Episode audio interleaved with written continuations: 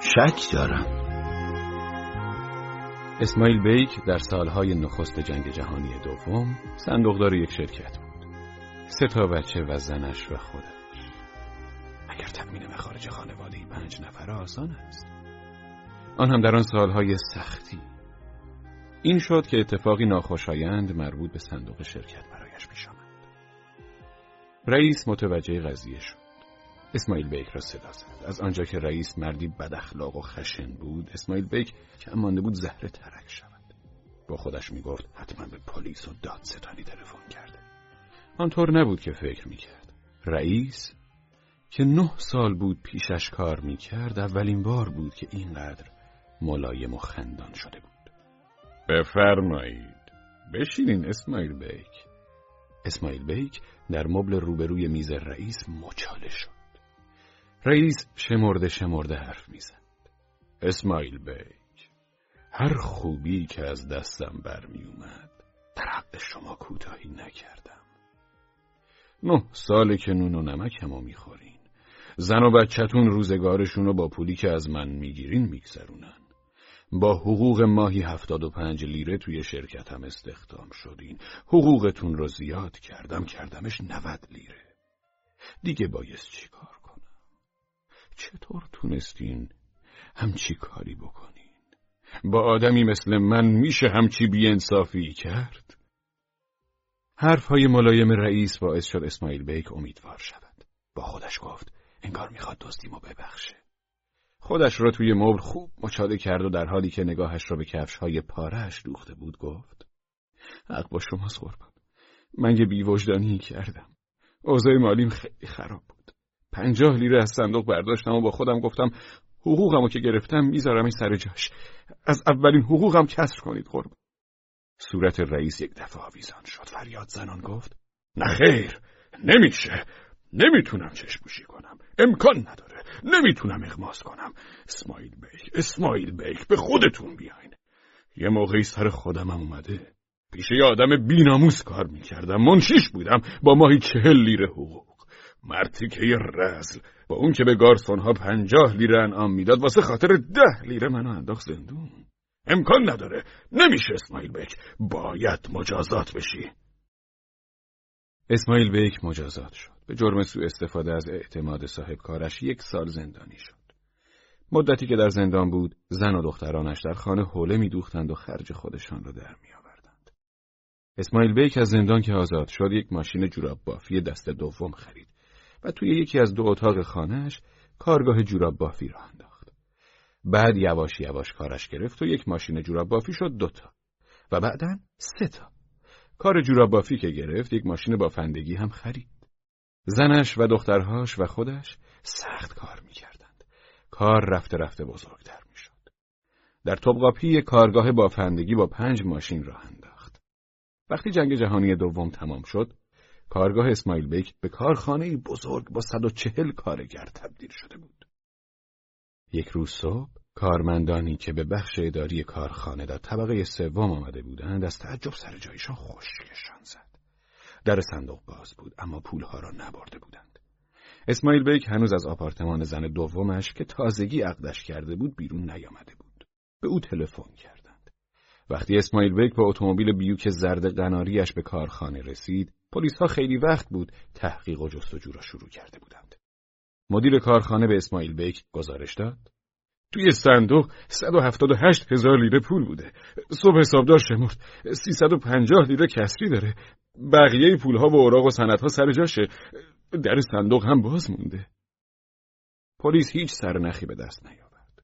کمیسر لباس شخصی که کار تحقیق را بر عهده داشت، دم غروب به اسماعیل بیک گفت: جناب آقا، فعلا نتونستیم بفهمیم کار کی بوده. فقط نگهبان شب اسماعیل بیک حرف کمیسر را قطع کرد. اون دزدی نمی‌کنه چون مجرده. شب و روز توی کارخونه است. خرج زیادی نداره. تازه هم از ده اومده. هنوز چشم گوش بسته است. در این صورت دربان نه کار اونم نیست. چون 150 لیره بهش حقوق میدم. بعدش می‌دونم دل دزدی می‌کنه و درآمدش رو به 400 لیره میرسونه. اون پولا ندزدیده. بین کارگراتون یکی هست که سابقه دزدی داره. شاید کار اون باشه.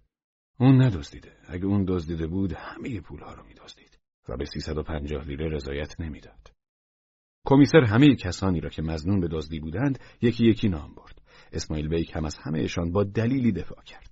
آخر سر کمیسر از اسماعیل بیک پرسید شما خودتون به کی شک دارید جناب آقا؟ اسماعیل بیک به فکر فرو رفت و پس از مدتی گفت ها پیداش کردم. فهمیدم کی پولا دزدیده دوست رو پیدا کردم. حتما کار خودش بوده. کی جناب آقا؟ یه منشی هست توی حسابداری کار می‌کنه. زکی. کار خودشه. اما جناب آقا من ازش بازجویی کردم. جوون با شرفیه. خیلی همکاریه. نکنه نه. کار خودشه. پول اون دزدیده. نکنه یه وقت اشتباه بکنین. غیر ممکنه. پول اون ورداشته اما بهتون میگم اون دزدیده. به اون شک دارم. دلیل اینکه بهش شک کرده این چیه؟ چون که آره. آره کار خودشه. صد درصد اون دزدیده. صد درصد کار خودشه. دلیل و مدرکی هم دارین؟ بله. اون هم چه دلیلی. انا عرض می‌کنم خدمتتون.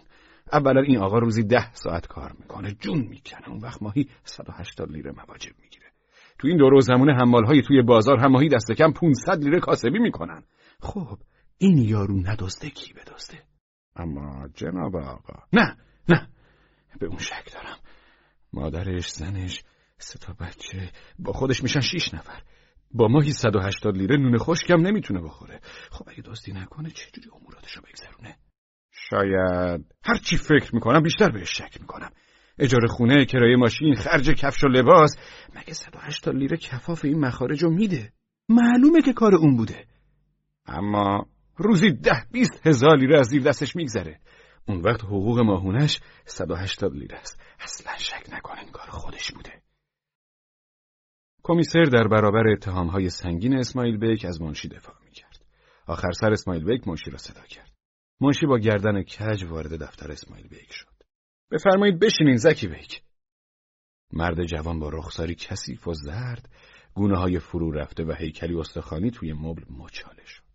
رئیس با صدای ملایم و صورتی خندان شمرده شمرده گفت زکی بیک هر خوبی که از دستم برمی اومد در حق شما کوتاهی نکردم.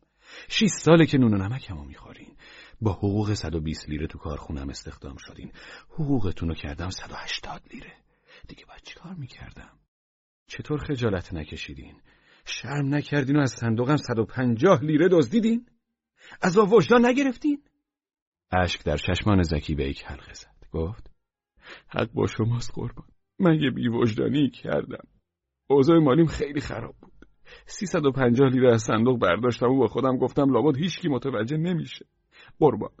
حقوق دو ماه همو بردارید. صورت اسماعیل بیک یک دفعه آویزان شد. فریاد زنان گفت نه خیر نمیشه. نمی‌تونم چشم پوشی کنم. امکان نداره. نمی‌تونم اغماس کنم. زکی بیک زکی بیک به خودتون بیاین. یه موقعی سر خودم هم اومده. پیش یه آدم بیناموس کار می‌کردم. منشیش بودم و ماهی 90 لیره حقوق می‌گرفتم.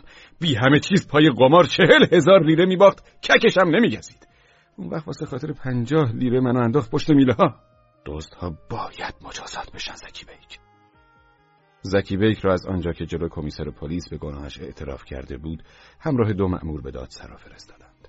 اسماعیل بیک از فرط عصبانیت داد می‌زد فریاد می‌زد. توی اتاقش مدام بالا و پایین می‌رفت. کمیسر برای آرام کردن اسماعیل بیک گفت جناب آقا چرا اینقدر عصبانی میشید پول زیادی که نبرده. ماشاءالله وضعتون که خوبه. تازه به گناهش هم که اعتراف کرده. مجازات هم میشه. اسماعیل بیک گفت درد من اون 350 لیره نیست که. دردم اینه که یه رقیب واسه خودم پروروندم. خودم سرم اومده می‌دونم. من همین راه ها رو گذروندم. یه سال و چشوا می‌کنی می‌بینی یه میلیونر دیگه تو بازار پیدا شده. همین جوریشم بازار کساده اون وقت یه قسمت درآمدمون رو هم این یارو می‌بره. بیا این هم یه رقیب دیگه که واسه خودمون تراشیدیم آخه چرا دست به همچی کارای خلافی می‌زنن؟ خب مثل بچه آدم با وجدان کار بکنن دیگه.